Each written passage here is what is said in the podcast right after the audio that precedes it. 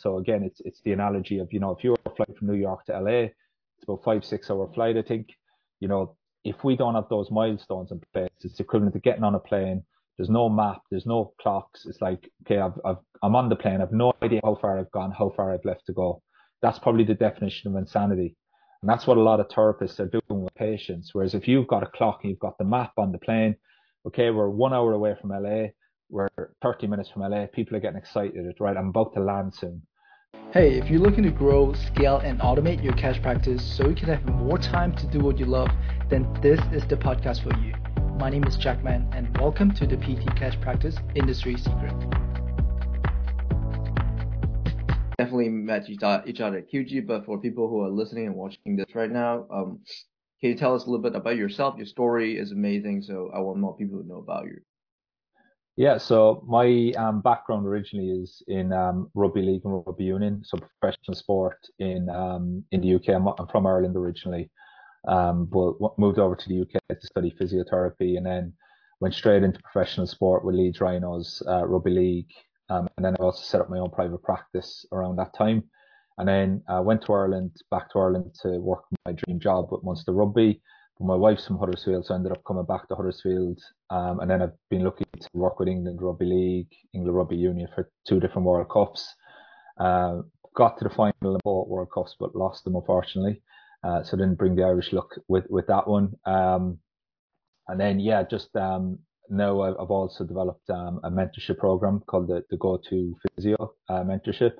So I've been very fortunate. I've mentored over a thousand uh, therapists all over the world now um, to help them have the confidence to, to keep their patients uh, progress and ultimately to their, their dream results. Um, so yeah, so that, that's me. So I got a clinic in Huddersfield, got um, six therapists working with us um, in, in the clinic in Huddersfield. And then I also do the, the online mentoring and then I also work in pro sport as well, a part of the week. So my, my week is very but I'm still very much in the in the mix as a, as a clinician also.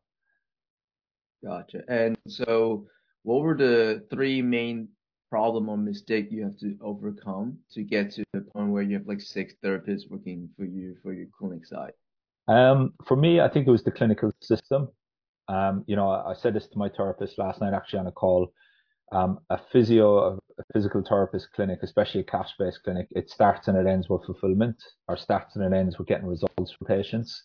Um, you know, I think if you can't get results for patients, it's going to be very, very hard to um, grow that that clinic and for it be to be sustainable. So what I've had to do is um, I've had to take my pro sport approach that I use in pro sport and actually put it into private practice because I think the challenges in private practice is patients they want results within one or two sessions when that's not that's not safe or it's not realistic.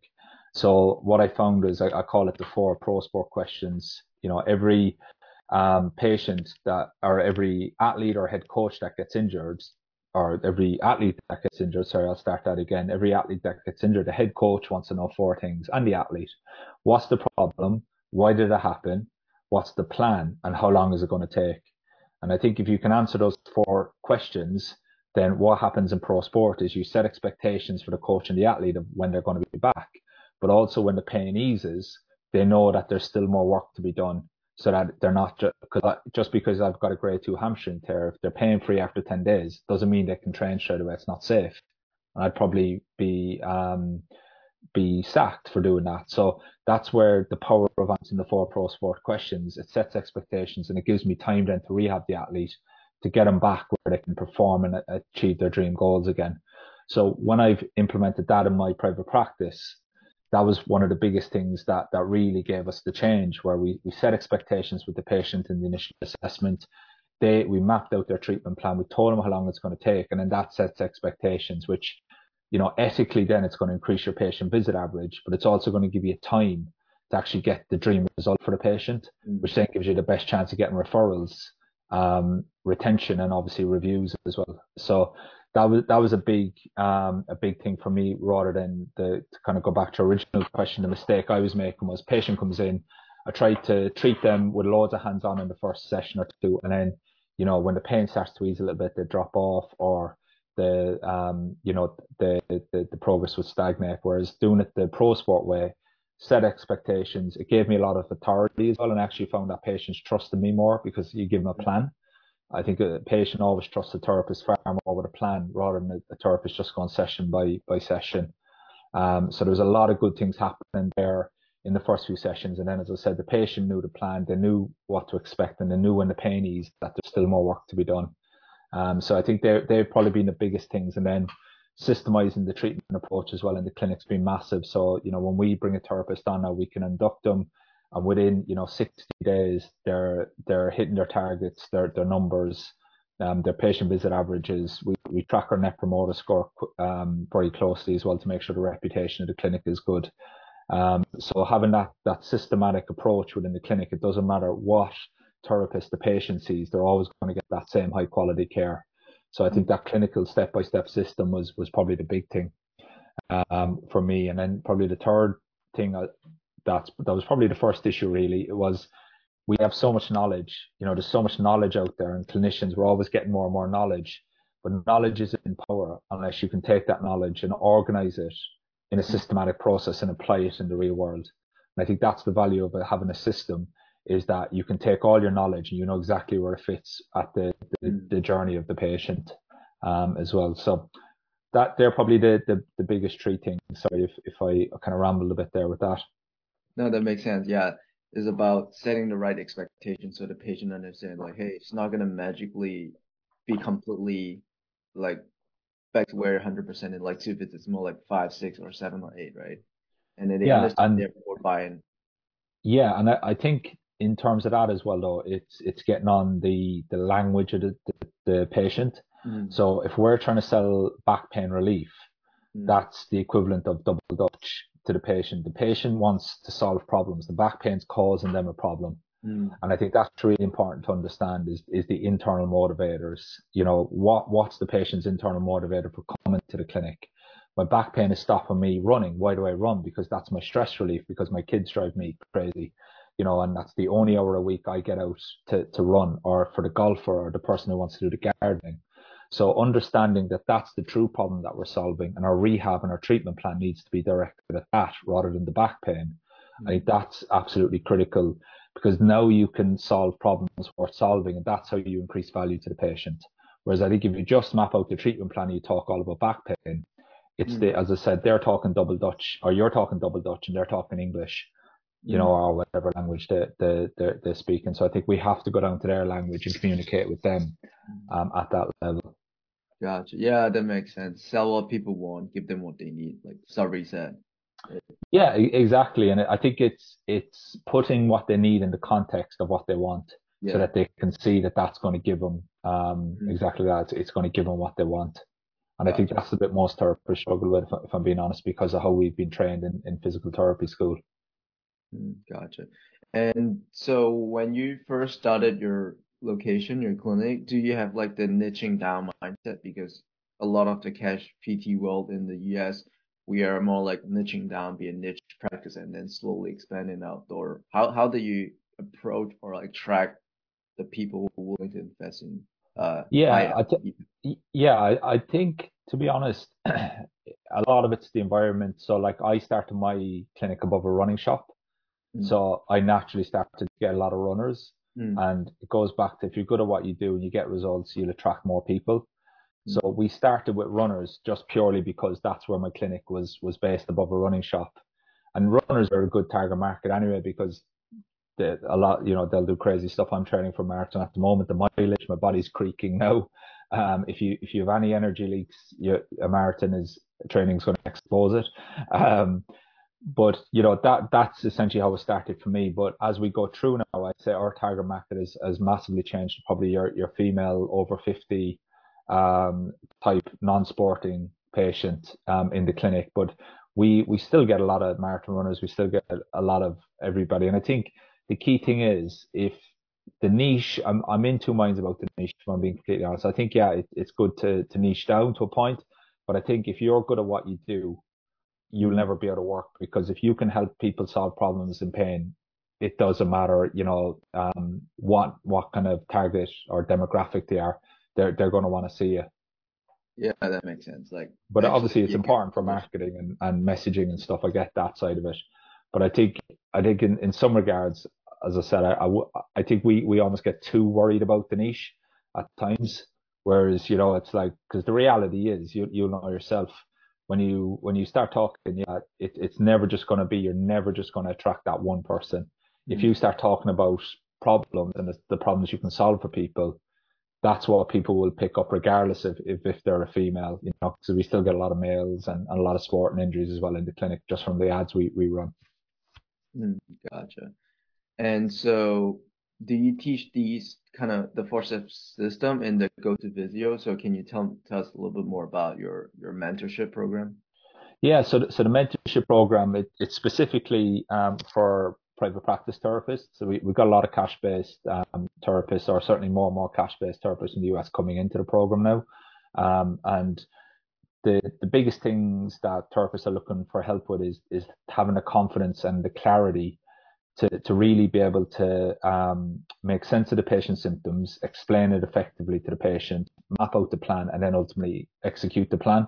Especially bridging the gap from kind of low to high level rehab when the pain starts to ease, so that they can get them all the way back to to their dream outcome. So they're kind of the big things that that we work on, and how I've designed the mentorship essentially is I I really find that there's three different phases in, in the customer journey that we need to be aware of. So the initial assessment, the skills you need as a physical therapist in the initial assessment, that's very different to the skills you need in sessions two to four.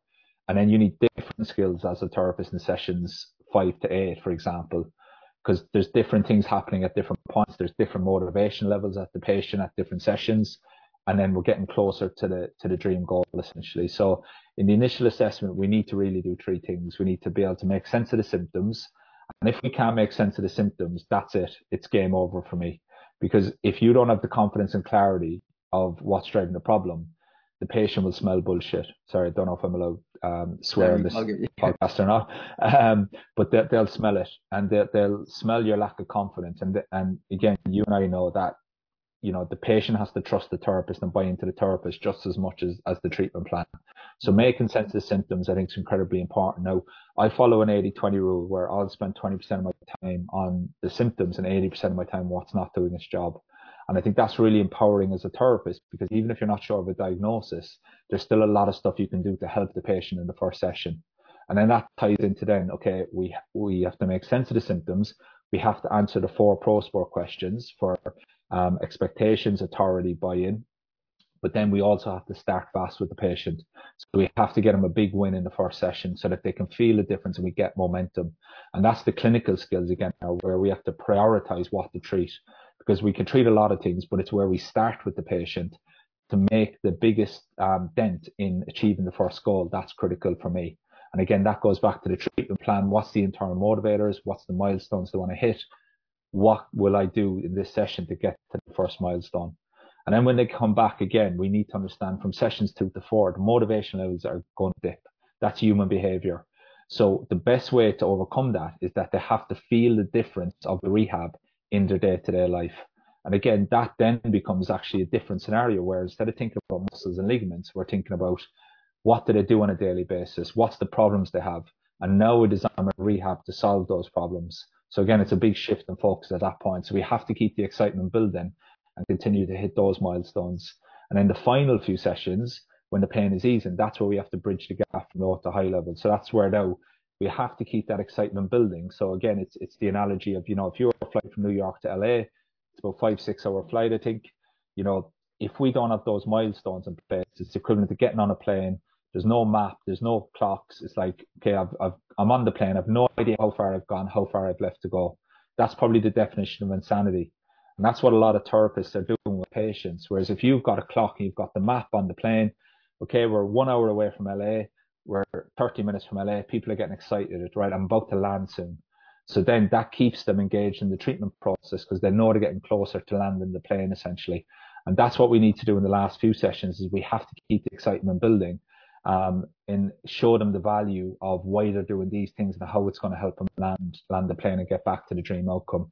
So in that point, again, you're going to be doing less hands-on. You're going to be doing more high-level rehab, building the confidence, making them feel good and feel confident in their body again.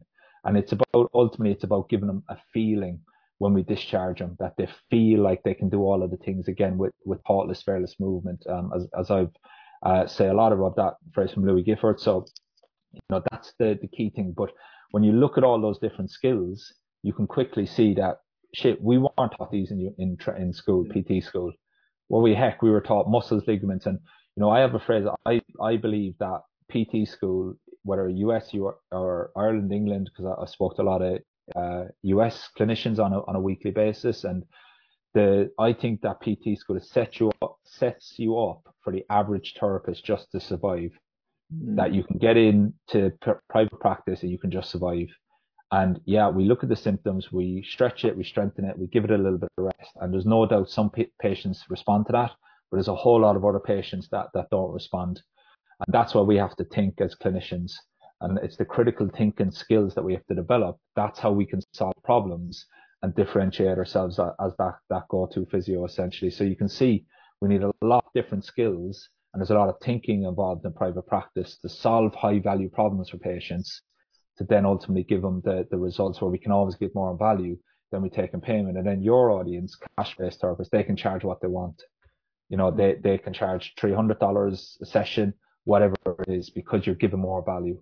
Whereas mm-hmm. if you're just talking muscles, ligaments, nerves, you know, that that's going to come to a point because anyone can do that. Whereas if you solve the problem for the patient, then, um, you know, you're giving true value there, in my opinion. Gotcha. Yeah, that's amazing. And so for people who might considering considering joining your your uh, go to physio, is it like online program? Is there like just like on site mentorship? Like how's the format looking like? Yeah, so we've got three different components to the mentorship really. We've got the obviously the online system, the online members area. So we've got seven key modules and there's a lot of bonus modules. There each module is about two hours, short, sharp, practical videos. Um, we got cheat sheets, PDFs, all, all of that stuff for the clinicians. But then the, the second component is the coaching and the mentoring side of it. So that's where, as you go through the program, we give you a couple of assessments to do. So one of the assessments after module two, answer the four pro sport questions for different scenarios. You record yourself doing it, and then we give you feedback on that. So again, I'm not doing it to test you. I want you to have the confidence to do it in the real world by saying it out loud, and then you'll do it in the real world. You get results. You'll never look back. Same thing then after modules three and five. And then we also have group coaching calls. Uh, and then I also signed a therapist uh, to one of my therapists in my clinic as well for email coaching. So there's a lot of support there with that. And then the third bit is, is the community aspect of it. So we've got a Facebook community. Uh, we've got a difficult patients forum. So if they're struggling with any cases, they can just pop it on that. We'll make sure they've got a clear plan.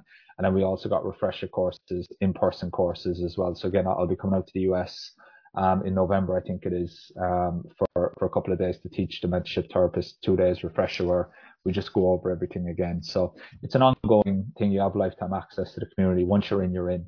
Um, as I said, we're constantly updating the system as well because I'm always looking to, to improve as well. Got it. And so for people who are interested, um, how can they find you? Like, is there any ways? Um, yeah, so if you head over to www.thegotophysio.com, uh, that's my website. Um, and then there, will be, you know, links there. You can book a call uh, with myself or Shane, my head physio or just, just send me an email or I'm on Instagram as well at, at Dave O'Sullivan Physio, I think it is. Um, i have to check my Instagram. I'm shocking at that. Um, yeah, the handle is, I think it's at, the, yeah, Dave O'Sullivan Physio. Gotcha. That's um, the Instagram. So I put a lot of content on Instagram as well. Got it. All right. Thank you very much for the interview. No worries. Thank you. Hey, thank you so much for listening to today's episode of the PT Cash Practice Industry Secret. Um, before I let you go, real quick, all right? Um, if you haven't already, make sure to share this out so more people can get access to the industry secret to grow and automate their cash practice. By the way, if you would like to work with us to take your digital marketing game to the next level and dominate your online presence, uh, simply go to www.growth.one and schedule in your free strategy session. Looking forward to talk to you soon. I'm gonna go get dinner now.